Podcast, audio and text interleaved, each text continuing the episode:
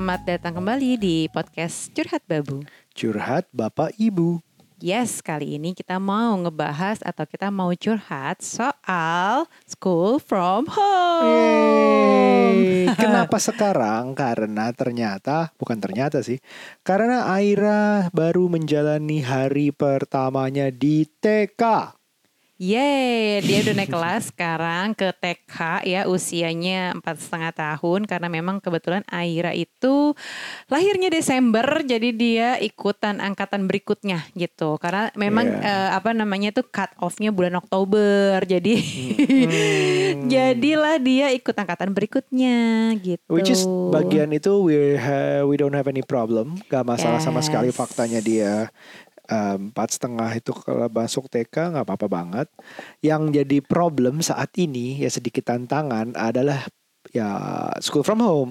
Iya dan kemarin itu mungkin waktu Aira masih pre-kindi dan kita keburu masuk ke dalam pandemi ini bulan Maret yang Mm-mm. tiba-tiba kita lah harus school from home dan kita lumayan kelabakan dengan segala macam work from home dan kepanikan ini dan itu ketakutan macam-macam sehingga kita memang nggak telat ya nemenin Aira sama Shua sekolah. Iya, jadi ceritanya sebelum ada masuk TK ini kita ada teachers conference apa parent teacher conference artinya tuh kayak bagi rapot lah zaman dulu. Mm-mm. Di bagi rapot itu secara online juga kita ngobrol-ngobrol sama gurunya Aira terus um, sempat bilang ah, bagian kita bilang ke gurunya waktu itu, "Om, kita nggak usah dibaca nilainya nggak apa-apa kok. Mm-mm. Kayaknya kita tahu nilainya kayak gimana." Iya. Jadi maksudnya tahu nilainya kayak gimana ya memang semua orang yang tiba semua anak yang tiba-tiba berubah jadi school from home nilainya tuh turun. Mm-mm. Turunnya tapi bukan karena anaknya kurang kemampuannya menurun kemampuannya tapi karena kebanyakan nggak mengerjakan tugas atau orang tuanya nggak mengumpulkan atau mengencourage untuk bikin tugas termasuk kita iya, maksudnya termasuk kita. Jadi ya udahlah kita agak-agak pasrah gitu untuk Aira dan Shua. Tapi sebenarnya kita itu eh atau anak-anak tepatnya mereka oke aja untuk mengikuti live teaching atau Mm-mm. dalam artian ya eh, si school from home ini dia oke rata-rata Iya. ya.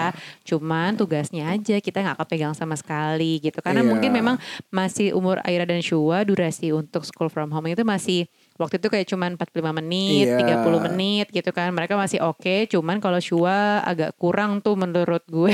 karena salah satu yang dipelajari Nucha dari siapa waktu itu Siapa? yang tentang kamu IG live sama siapa waktu itu Sama siapa? Iya tentang Sampurna. attention span. Ha, ha, ha. Oh, Sampurna Academy iya ngebahas di IG Live Parent Talk bahwa eh, oh dan dan webinar sama Mbak Prita Tia psikolog klinis gitu dia bilang memang eh, anak-anak itu fokus pennya sesuai dengan umur nih. Misalnya umur 2 tahun itu artinya 2 menit. Iya. Itu udah bagus ya. Fokus pen tuh dalam mengerjakan satu hal gitu. Misalnya lagi gambar 2 menit tuh udah bagus Iya. gitu. Dan kalau misal di atas 4 tahun itu dikali dua. Jadi let's say Aira nih 4 tahun kan. Ya. Jadi 4 dikali 2 artinya 8 menit dia udah udah cukup oke dan kalau misalnya anaknya 5 tahun 5 tahun kali 2 yaitu 10 menit untuk mengerjakan satu hal tuh udah bagus fokusnya.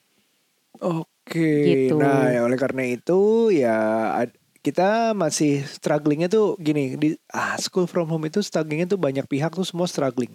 Iya betul. Pertama pertama kita ngomongin dari sekolahnya karena sekolah itu tergantung dari guru-gurunya juga. Guru-gurunya itu juga bayangin dong stres sih, lebih stres pasti, lebih susah pasti. Mengajarkan semua yang biasanya udah ya namanya pertama mengubah kebiasaan. Mm-mm. Kedua uh, attention anak yang makin pendek kalau itu online tuh nggak bisa di grab gitu tiba-tiba dia meleng ke mana gitu. Ayo Iya. sini sini dirangkul diajak beda di apa itu pasti. beda banget nah, rasanya. aku sempat ngobrol bab sama sama Guru. seorang guru gitu ya. Aku nanya juga dan ada beberapa yang DM aku juga dari sisi guru Iya, ngomongin soal school ada, from home.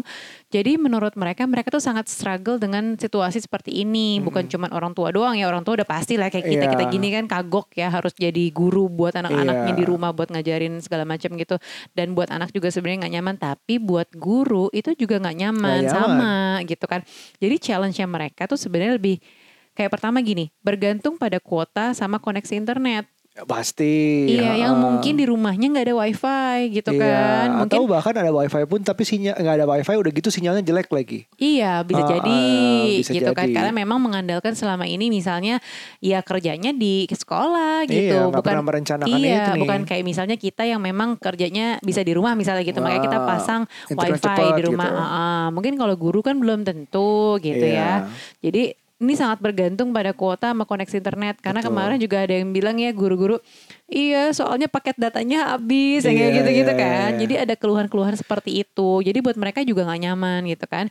Terus kemudian mereka tuh butuh waktu lebih lama untuk bangun ikatan emosi antara guru dan murid Karena terbatas layar. Betul Mm, gitu karena biasanya kan ayo ayo kan enakan gimana pun pasti memang lebih enak offline karena Iya. dengan eye contact gitu kan terus Bahkan ada sentuhan contact, gurunya pegangan, ha-ha. gitu kan lebih lebih nyaman buat anak-anak juga gurunya pun juga bisa apa namanya bonding sama anak-anak dengan cara itu tapi kan kalau di screen agak-agak beda tuh terbatas, Terbatas. gitu kan nah kadang-kadang dari sisi anak-anaknya pun itu butuh Stres. waktu yang lama untuk kayak building trust gitu ke guru apalagi kayak sekarang ya ini angkatan guru baru gitu kan Pindah ah, angkatan pindah sekolah, pindah, pindah angkatan. sekolah, ah. pindah angkatan dan lain-lain. Gurunya Nah, masalahnya kalau misalnya nggak ada trust itu ngaruh ke semangat anak-anaknya gitu. Terus kalau misalnya gurunya ngajarin apa, kalau nggak ada trust males gitu kan. Benar, benar. Terus kalau misalnya gurunya nasihatin sesuatu, kalau anaknya nggak ada trust ya nggak didengerin juga. Iya. Nah itu tuh susah tuh buat guru. Makanya gitu. appreciate banget beberapa guru yang niat banget lewat layar dengan cara-cara lain. Dia dandan pakai badut-badutan. Hmm. Bener. Dia pakai virtual background yang lucu-lucu biar buat menarik. menarik, perhatian anak-anak. Ah. Dan bahkan kemarin gurunya Aira aja lucu ya dia gambar Iya. gambar live gitu karena memang Ah. kebetulan gurunya ini eh, jago gambar gitu. Jadi Terus dia ada kayak di screen gitu, Ah, kayak ada ada aplikasinya. ada aplikasinya ke screen jadi anak-anak bisa lihat tuh eh, gambarnya eh, ibu guru ini gitu lucu banget sih Yes. menarik gitu jadi Aira pun juga jadi ngeliatin awalnya dia kayak nggak tertarik gitu kan Iya. karena ini udah gitu aw- awalnya Aira juga nangis lagi kan masuk kelas baru karena gurunya Mm-mm. baru dan Mm-mm. Sebagian besar teman-temannya juga baru gitu jadi Iya. menarik banget cara-cara guru ini untuk bisa dapat perhatian anak-anak padahal kita udah berusaha ayo kak liatin kak kak, kak itu kak bu gurunya kak dengerin kak Ah, dengerin iya. kak Kan anak-anak susah juga ya disuruh doang liatin gitu. Liatin, bagus sekolah ini penting. Itu kan nggak bisa dibilang kayak bisa, gitu. Harus gitu. menemukan serunya. Iya dan kemarin aku sempat Instagram live juga sama Ibu Najila Shihab ya Mm-mm. kan beliau sebagai pendidik terus kemudian kepala sekolah juga gitu dan menjadi apa namanya kepala banyak eh, apa sih namanya Oh, iya, salah satu komunitas-komunitas pendidikan gitu kan look up Mbak. juga. Mm-mm. Nah Terus ya dia aku ngobrol-ngobrol sama beliau dan memang sebenarnya menurut beliau gini eh, ini tuh kondisi eh, pandemi memang kurang menyenangkan buat semua pihak Pasti. gitu kan bukan cuma orang tua guru tapi juga anak-anak. Nah terus dia bilang gini, nah pilihannya tergantung ke kita. Di dalam kondisi yang gak nyaman ini, kita mau gimana nih?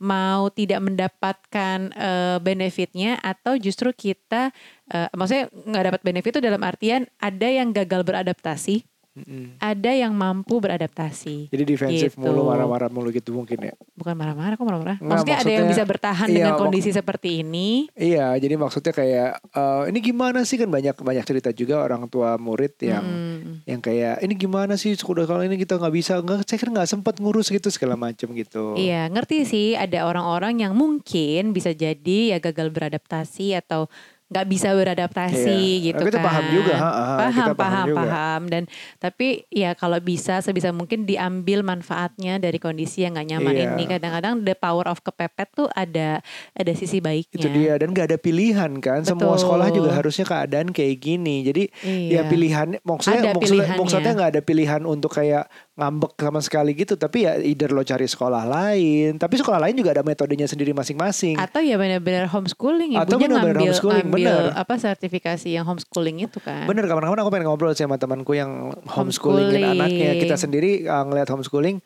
wah ini hebat banget orang-orang yang bisa karena disiplinnya harus kuat di orang tuanya terutama Hmm, gitu. hmm, hmm, Tapi itu is another subject. Terus lanjut Bu Najila ngomong apa? Iya, terus beliau juga bilang bahwa tantangan pendidikan saat ini bukan cuma di Indonesia, tapi seluruh dunia. Worldwide. Ah, ah. Ah. jadi sebenarnya eh, apa namanya standar-standarnya para guru-guru, para pendidik tuh juga pasti menyesuaikan dengan kondisi ini Iya. gitu. Kalaupun kemarin-kemarin kayaknya ada tugas lah, ada live teaching dan lain-lain, kayaknya itu memang sebuah usaha aja untuk mempertahankan standar yang tadinya ada gitu. Nah kayaknya nih tapi sekarang aku nggak tahu sih apa tapi aku nggak tahu persis eh, seberapa persen guru-guru tuh sekarang memaklumi dengan Iya. kondisi anak-anak yang ya namanya juga mungkin ada yang ini terutama buat anak-anak yang preschool TK gitu ya Oh. karena anak-anak kita kan segitu kalau tek kalau SD SMP dan lain-lain aku juga kurang paham cuman dapat cerita dari teman-temanku yang anaknya udah lumayan agak-agak SD SMP juga bilang sama aja tahu dia bilang gitu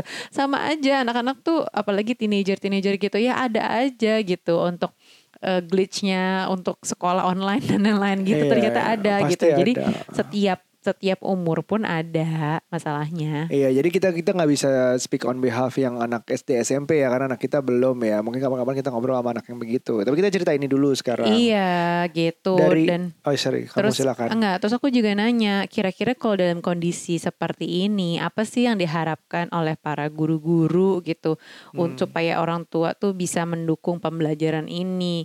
Kalau kemarin itu kondisinya kita term yang kemarin ya, term sebelum ini kondisinya adalah kita juga lagi beradaptasi dengan kondisi yang gak nyaman apalagi mungkin kayak income-income kita lumayan terganggu. Kita Ah. lumayan kelabakan kan Iya, dengan betul, itu gitu betul. Pikirannya ke kita situ jadinya. kerja jadinya yang penting gue bertahan dulu nih kerja supaya income gue tetap masuk kayak terus eh, apa namanya jadi kayak jam-jam meetingnya kadang-kadang suka bentrok sama anak-anak sekolah Iya. terus kayak kurang perhatian sama tugas anak-anak gitu kan karena ngerasa gak punya waktu lah buat ngerjain gitu nah terus ya kalau menurut eh, apa Bu Ella dan menurut beberapa apa namanya guru juga yang aku kenal gitu ya Iya. mereka tuh sebenarnya mengharapkan bahwa ada support dan pendampingan terhadap anak di rumah. Ngerti sih ada yang sebagian orang tuanya udah mulai work from office dan lain-lain gitu kan. Tapi mungkin diharapkan juga buat anak-anak yang udah agak besaran, mungkin yang kayak SD gitu supaya mereka justru lebih mandiri, bertanggung jawab. Dalam kondisi kayak gini kemandirian tuh bisa dimunculkan lebih awal gitu. Jadi anak-anak tuh punya tanggung jawab untuk sekolah.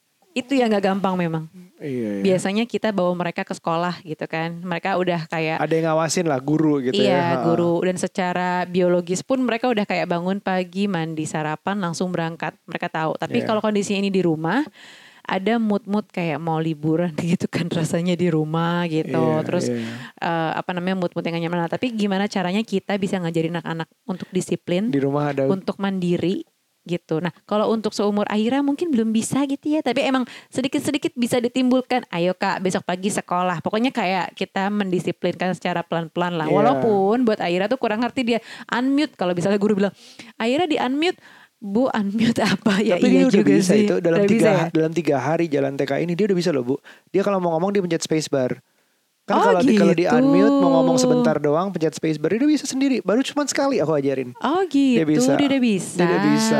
Soalnya keluhan dari para orang tua, dari teman-temanku nih terutama ibu-ibu ya, dia Hmm. bilang gini, aduh kalau gue work from office, anak gue sama mbak lah, mbaknya kan gaptek, nanti disuruh unmute gimana, ngerti gak sih? Terus Iya. kalau misalnya videonya disuruh matiin, terus kalau misalnya ini ini gimana, mbaknya nggak ngerti mungkin gitu memang kan. awalnya akan kayak gitu semua berpikiran tapi aku yakin sih dua tiga hari di awalnya ditemenin full sama mbak sama kita gitu mungkin lama-lama antara mbaknya duluan yang bisa atau anaknya duluan yang bisa gitu kalau misalnya Iya kita full dulu kan sih. kita saat ini gue dan Nucha tuh kayak em, seminggu pertama ini pokoknya harus ada yang nemenin Aira dua jam dua jam awal ya. Jadi nemenin aja mau gantian mau berdua mau gimana ada. Jadi kalau ada pertanyaan ada apa kita bantu. Tapi Iya. Aira tuh hari kedua udah bapak sana bapak. Jadi aku aku nggak boleh kelihatan di di kamera. kamera, Oh. karena ngelihat semua teman-temannya sendiri. Sendiri, nggak ada yang benar-benar. ditemenin. jadi dia ya, bagus lah. Jadi kan biasanya kan em, di anak-anak kan mimicking sekitarnya juga Iya. gitu temen yang ngapain ya udah Eh, aku tapi- diusir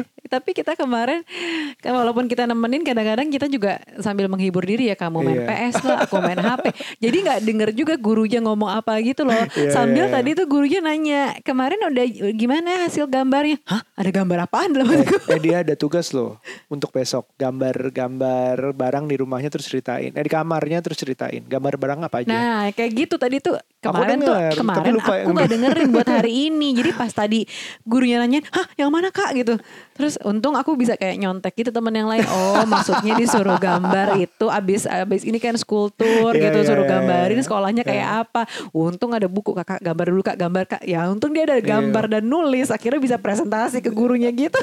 Tapi itu itu itulah lika-likunya lah ya kita kita pelajarinnya juga eh, kita yang harus yang aku sempat galau kemarin yang aku belum cerita ke teman-teman yang dengar em, aku tuh dari dari dulu tuh waktu pengen punya anak kan selalu pengen kayak duh anakku gimana ya hari pertama sekolah ya pakai seragam dianterin ke pintu Iya. say goodbye peluk-peluk. Ah seneng banget terus nanti jemput lagi kapan-kapan.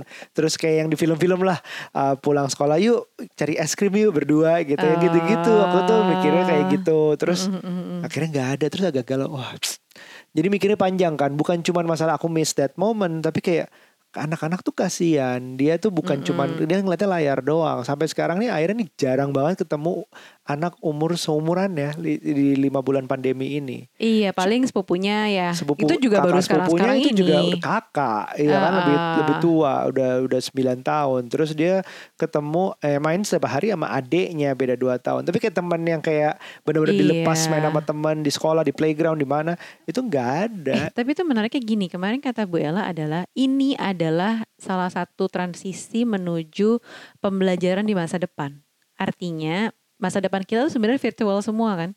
Iya, tapi aku masih agak-agak gimana gitu. Maksudnya Iya. masih penting ketemuan. Ya benar benar. Kemarin juga concernku gitu aku sempat posting gitu bahwa concernku adalah sosialisasi karena Iya. anak-anak kok jadi sekarang kasihan ya terbatas gitu kan. Tapi kalau menurut Bu Ella, Bu Ella lebih memilih ambil positifnya Iya. bahwa kondisi ini adalah transisi untuk pembelajaran virtual di masa depan. Yang dibutuhkan di masa depan ya yang kayak gini. Jadi Iya. ini adalah new normalnya anak-anak. Terus uh, jadi aku tanyakan, jadi Bu Ella ya, sekolah udah nggak akan pernah sama lagi dong. Kayak dulu kayak cita-cita kamu untuk Iya, nganterin iya, anak depan sekolah dan lain-lain. Iya, dia bilang gitu. Ini tuh udah nggak akan pernah sekolah nggak akan pernah sama lagi. Tapi bukan cuma sekolah, kerja pun kita juga nggak akan pernah Iya, sama pasti. lagi. Semua aspek di hidup kita saat ini udah nggak akan sama lagi gitu. Jadi memang kita udah menuju new normal dan ini secara kayak digital dan lain-lain ya memang akan ada jadi akan menjadi masa depan kita. Karena eh, misalnya kita ngebayangin ya vaksin ditemukan sebulan dua bulan lagi, tapi vaksin juga harus dilulus tes, udah gitu eh, lo- apa distribusinya, logistiknya Iya. sampai ke semua orang disuntik juga. It takes th- what three months, six months, a year probably from now. Dan kalau misalnya kita bang- Setahun. iya mungkin a year from now, terus tiba-tiba kita stagnan nggak ngapa-ngapain kan juga kita left behind. Memang harus harus ngejar dengan cara virtual ini.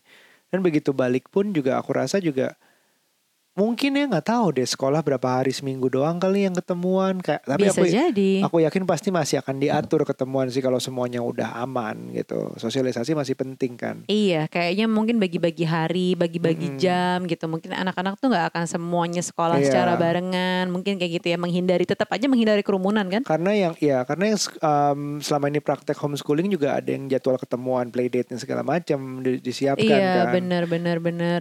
Dan aku sih sekarang jadi begitu mendengar penjelasan dari Bu Ella, ya sedikit-sedikit bisa menerima sih. Tadinya kan kayak aduh kok gini sih, kok gini sih dan memang aku berusaha menerima sih kondisinya bahwa memang semua aspek dalam hidup kita juga sekarang nggak akan pernah sama lagi. Bahkan mungkin kita Iya. ketemu teman nggak akan sama lagi. Kita pakai masker, terus mungkin kita menghindari yang rame banget, mungkin cuman kayak dikit-dikit ketemu Hmm. orangnya.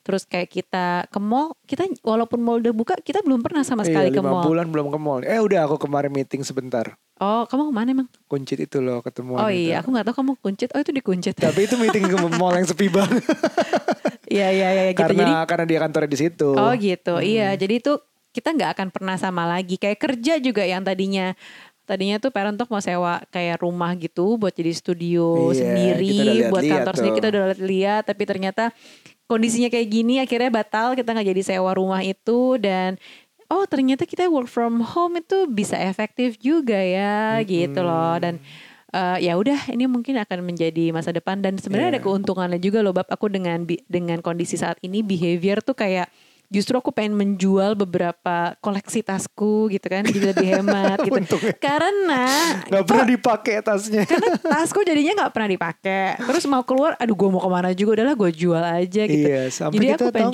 jual-jual tas terus Ultimate-nya mikir apa coba? apa Mau jual mobil satu. Oh iya bener bener bener kita sampai berpikir bahwa eh kalau tahun depan masih kayak gini kita jual aja kali ya satu mobil gitu Iya, terus buat kayak apa dua? baju-bajuku aja tadinya aku cuman declutter buat ya udah declutter baju nggak pernah dipakai lagi udah yang aku nggak terlalu suka suka juga gitu kan. Terus aku jual di Tinkerlust dan sekarang aku berpikir mau declutter lagi barang baju-baju karena oh gue tuh di rumah selama lima bulan ini empat bulan ini itu cuma pakai baju yang itu itu aja buat kerja. Wah kayaknya banyak juga ya yang nggak pernah gue pakai gitu. Karena nggak ada lagi event. Semua Iya. event virtual guys. Gue cuma pakai celana pendek dan baju rapi aja. Jadi tuh banyak banget baju-baju yang wow wow gitu akhirnya nggak kepake. Tuh nggak iya. kelihatan banget gitu. Iya, iya, iya, iya, jadi iya. kayaknya bakal dijual-jual. Terus behavior aku untuk spend misalnya nih aku naksir sepatu misalnya naksir apa gitu. Biasanya dalam berapa bulan tuh aku pengen belian orangnya. Sekarang agak pengen beli gitu ya tapi begitu aduh udah nanya harga gitu ya berapa bisa beli sih cuman mau ke mana bu? Gitu Iya, kan. Itu dia. jadi akhirnya gak jadi gitu kan. Aku belum ada beli sepatu nih biasanya sebulan kan kita pernah ngomongin sebulan satu sepatu boleh ya? Nggak ada Nggak kepikiran ada. nanya Nuca aja. Aku mau beli sepatu ini deh. Nggak ada Gak ada dan aku seneng sih dengan itu. Karena apa? Karena aku jadi punya budget buat berinvestasi. Cie, panutan banget sih nih Bu Nuca jadi kayak gini, wow gila ya budget gue ada buat investasi lumayan banget. Ya udah deh. Jadi seneng Iya, gitu loh iya, karena iya. nggak ada uang yang buat belanja belanja yang gimana. Justru aku belanjanya nih yang paling aku syukurin adalah aku tuh belanja buat investasi diri tau gak? Dari awal Kelas eh, ya. pandemi ini, enggak aku belinya apa coba? Aku belinya dumbbell. Ingat gak sih? Oh iya Aku beli dua set dumbbell, Baju aku beli olahraga. baju olahraga, bra olahraga, terus aku beli apa lagi ya? kelas-kelas kamu pernah beli Ya kelas-kelas paket-paket kelas Ah, gitu kan. Terus udah gitu, terakhir yang paling yang aku beli selama pandemi ini yang menurutku paling mahal adalah air fryer. Dan itu tujuannya apa? Buat sehat dan itu terbayar, tau nggak? Terbayar dengan apa? Body fatku turun 5%. Itu kan keren Iya. banget ya. Kok gue bilang Iya. keren sendiri sih? Memuji diri sendiri. Jadi Narsis abis. Jadi aku senangnya um, school from home ini adalah cuman cuman bentuk kecil sebenarnya dari aspek kehidupan yang berubah gitu. Iya. Memang memang uh, kelihatannya buat kita anak itu Iya memang anak itu school from home itu mengajarkan untuk kita mengadaptasi buat anak, tapi ternyata nggak sadar kita mengadaptasi diri juga Iya untuk beradaptasi kita ya. bahkan kayak semacam ditegur untuk ini lebih attention nih ke anak. Bener. Kalau sekolah kan kayak nih lepasin ke guru nanti udah ya jam segini sama jam jam segini gue nggak diganggu ya. Iya. Nggak usah kalau ada kecuali darurat jangan telepon gue nanti gue jemput. Iya. Nanti gue ah, bahkan gue atur supir jemput, mbak jemput segala macam. Iya. Sekarang berapa jam kita sama anak eh, sehari walaupun walaupun kita masih sambil kerja walaupun apa tapi you kamu tidurin siang lah. Tidurin Iya anak, sih. anak tidur, apa nemenin anak tidur siang lah. Terus kita main lah segala macam. Jadi, Jadi kayak, banyak sekali yang sebenarnya saat ini jadi kita nikmatin gitu. Kita coba adaptasi nggak gampang. Iya. Dan bahkan kita butuh waktu berapa empat bulanan sampai akhirnya kita menyadari pentingnya sekolah anak-anak dan pentingnya nemenin Iya. anak-anak sekolah gitu baru sekarang. Waktu itu sebelum-sebelumnya juga kita nemenin sih. Cuman kayak pengen buru-buru mulu bawaannya pengen gue udah mau meeting, gue udah mau meeting kayak gitu-gitu. Iya. Sekarang jadinya lebih ada kesadaran untuk nemenin, terus Hmm. lebih update karena mungkin akhirnya juga udah TK ya. Jadi Iya, kayaknya ini udah lumayan serius, serius. sih gitu loh. Jadi kita lagi menyemang, menyemangati satu sama lain untuk lebih pay attention ke Aira sekolah sambil Iya. uh, urusan kantor sebenarnya kita udah lumayan tahu patternnya gitu kan, lumayan tahu pattern kerja kita juga kayak apa. Jadi saat ini nih kita berusaha untuk komit tugasnya Aira. Semoga kita nggak mager ngerjainnya sama Jadi ya. Semangat juga buat nemenin eh, apa jam sekolahnya Aira gitu. Jadi meeting-meeting yang pagi gitu ya kebetulan kita eh, nggak terima lagi nih saat ini. iya 9 sampai 11 maunya pokoknya akhirnya kerja eh akhirnya sekolah kita kerja di sampingnya nggak ada meeting tapi nggak ada meeting. Tapi ya kalau misal udah terlanjur kemarin-kemarin bikin jadwal meeting sebelum sebelum sekolah ini ya udah aku ada beberapa Oh, meeting ada sih ya? yang udah aku yain gitu. Oh. Jadi ya udahlah yang soalnya penting ada selain tukeran. berbagi perhatian berbagi kuota berbagi bandwidth Asli masalahnya masalahnya berbagi bandwidth itu satu anak udah udah ini nih apa namanya Iya, pakai pakai Zoom, uh, uh. terus belum lagi kalau kita meeting, aduh kebagi tiga udah nggak mungkin lagi deh. Nggak mungkin. Nah, itu yang kita Gitu. harus harus pikirkan. Jadi uh, maksud podcast ini adalah we're saying that we're learning, we're adapting untuk sekolahnya anak, untuk untuk gimana caranya mem- membuat kitanya dulu yang berpikir positif gitu akan Iya. akan semua ini karena adaptasi ya kalau misalnya mau dicari kelemahan semuanya ya bisa banget bisa banget nih sekolah gimana sih ini guru gimana sih nih em, kenapa bu Nggak apa-apa. Oh. Ini sekolah gimana sih? Ini guru gimana sih? Ini a- apa sih anaknya nggak mau lagi nih apa segala gue kan lagi mikir banyak banget yang bisa dikeluhkan sebenarnya. Betul. Tapi kemarin-kemarin mungkin masih awal ya, empat bulan pertama awal lah gitu kan. Dan ini kayaknya bakal mungkin jadi Selamanya. selamanya ya we don't know. Tapi ya saat ini karena mungkin pattern kerja kita udah mulai kebaca, pattern hidup kita udah mulai kebaca. Jadi ya udah. Jadi kita berusaha mana yang lebih prioritas aja sekarang. Iya gitu anak-anak. kan anak-anak jadi ya meeting-meeting di atas biasanya sekarang jadinya aku berpikir untuk meeting tuh jam satu ke atas. Karena kan selesai sekolahnya Aira jam 11 itu agak nanggung tuh. Karena jam 12 sudah makan siang kan kita. Hmm. Nah jam 12 makan siang sampai jam 1 ya baru meeting jam 1 Jadi kita mau cari alasan juga kenapa podcast ini telat sehari. Jadi mohon maaf ya. mohon maaf ya tidak ada rabu-babu di minggu ini karena kita sibuk banget Ah, masih beradaptasi maaf ya jadi nggak apa-apa tetap kita usahain minggu depan kayaknya nggak akan telat karena kita udah jadwalin juga kan Iya gitu. Hmm. Jadi gini juga sih aku punya tips-tips juga buat teman-teman sesama working parents gitu. Kalau misalnya memang kerasa ya susah bagi waktu, yang satu work from office, yang satu apalah yang ada work from home dan lain-lain. Kalau misalnya memungkinkan, misalnya kita ada keberatan, ketinggalan, terus keberatan ya, terus kemudian kayak ketinggalan hal-hal entah tugas atau kita merasa anak kita ada yang ketinggalan dan lain-lain eh, selalu deh sempatkan untuk komunikasi sama gurunya karena sebenarnya guru Iya, tuh benar. saat ini pasti open dengan segala macam komunikasi dari kita. Karena- semoga semoga karena guru beda-beda kali ya Guru mungkin beda-beda sih karena kebetulan mungkin guru sekolah kita ya cukup open banget dengan hal-hal seperti ini tapi kayaknya bisa dikomunikasikan at gitu least dicoba sebenarnya. at least dicoba At least coba buka komunikasi dengan guru-guru. Misalnya ada hal-hal yang kayak menurut kita agak keberatan dengan tugas misalnya Ya. yang berat banget gitu ya menurut kita. Terus kemudian kedua kasih tahu juga challenge-nya kita tuh apa aja sih anaknya begini. Terus saya sendiri juga nggak punya waktu misalnya dan lain-lain. Pokoknya Hmm.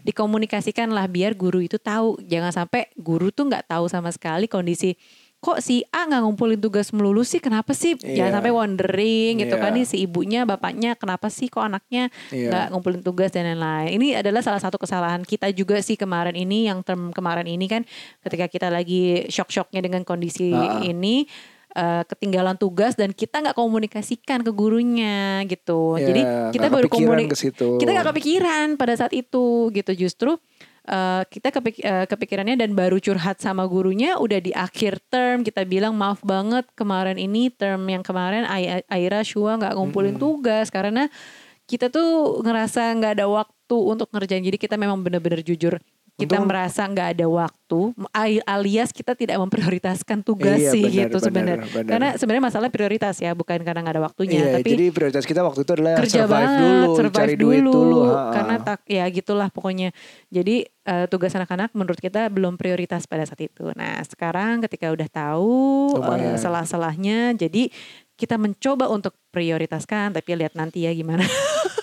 Nggak tahu. Iya. Jadi gitu pertama selalu komunikasikan dengan guru terkait dengan pembelajaran anak-anak kita gitu kan. Kedua- Terus ada lagi? kedua, kalau misalnya kita ada waktu atau misalnya kita pas lagi jadwalnya work from home, lagi nggak ada jadwal Ha-ha. work from office gitu ya, temenin anak-anak deh. Walaupun misalnya kita harus bisa bikin anak-anak ini mandiri gitu ya Ha-ha. untuk bisa klik unmute dan klik join apa namanya meeting dan lain-lain gitu ya tetap aja kalau bisa ditemenin lah gitu. Oke. Kayak tadi nih aku mencoba menemaninya sambil olahraga. Jadi karena aku ada ada workout menu workout di hari ini dan kebetulan udah jamnya Aira sekolah jadi ya udah Aira sekolah nih Zoom meeting dan aku di sebelahnya lagi olahraga gitu. Ah, ya itu itu bisa banget. em, kamu tuh tweet apa Insta story lucu banget sih Apaan? hari ini tentang gimana ibu-ibu posisi meeting apa yang paling, Paling aneh. terabsurd. Jawabannya semua karena meeting online itu bisa sambil-sambil ya sambilnya macem-macem banget Asli banget. kocak banget yang jawab-jawab. Aku cuman bilang bahwa posisi meeting selama work from home ini terabsurdnya aku adalah satu sambil anak tuh tidur di atas, atas, kalau ah. di atas badanku. Jadi aku cuman tinggal pasang AirPods doang sambil dengerin meeting. Ngomongnya Iya. jarang-jarang, irit gitu biar nggak keganggu anaknya. Kedua lagi meeting, eh Aira minta pup. Asli, jadi aku tuh meeting ya, mudah-mudahan suara WC-nya gak kedengeran ya, gak ada flashnya atau plung plung plung gitu. Untung online meeting bau gak kecium. Terus ketiga juga posisinya aku pernah loh karena lagi mepet antara olahraga pagi dan mandi dan jadwal meeting gitu ya. Jadilah meetingnya aku di kamar mandi, aku sambil mandi dong. Jadi aku speaker tapi aku mute, aku sambil mandi buru-buru gitu. Jadi pas bagian aku ngomong aku udah selesai. Aneh banget. Dan ternyata aneh orang tuh banget. kocak banget begitu aku tanya tuh nggak yang ngisi eh, apa posisi online meeting terabsurd mereka nih yang jawab di kolom komen aku ada yang lagi waxing tuh nggak ada yang waxing Yang lagi olahraga. ada yang lagi olahraga ah, banyak juga yang lagi masak Lagi gitu masak, kan eh. sambil masakin karena anaknya harus makan terus ada lagi ya yang lagi uhuk-uhuk gitu Aneh banget sih. Uh. Asli gue nggak ngerti sih gimana Nggak, coba tuh gimana meetingnya. nih? Takut kepencet nggak sih tuh nggak jadi unmute ya nggak sih? Aku juga sekarang mulai meeting-meeting itu mulai menyadari "Ini kok nggak ada yang nyala sih videonya sih.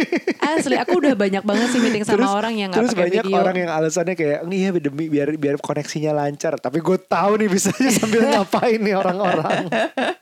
Asli sambil nyambi-nyambi semua dan memang sih jadi lucu juga ya bahwa orang-orang sekarang meeting bisa ya karena nggak harus langsung ketemu, nggak harus rapi-rapi banget. Jadi ya lucu gitu loh bisa sambil-sambil kayak aku sendiri. Sebenarnya aku prefer sambil video sih karena gimana pun Iya. ngomong itu kan lebih enak eye contact ya. Aku sih lebih prefer ada video. Iya gitu makanya aku kalau sebisa mungkin sebenarnya aku hari-hari kerja di rumah pun aku juga kayak dandan Iya. lah at the very minimum banget sih pakai lipstick lah kayak gitu-gitu lah Iya. biar enak at least, gitu dilihat at least orang. atasannya pakai kemeja apa yang Pakai proper baju rapi. lah. Bener-bener. Bukan baju oblong lah. Iya tapi ngaruh banget lagi mood dari kayak gitu-gitu. Iya. Jadi aku selalu berusaha setiap hari pun eh, kalau lagi ada jadwal meeting ya, tapi hampir tiap hari ada jadwal meeting sih walaupun cuma satu.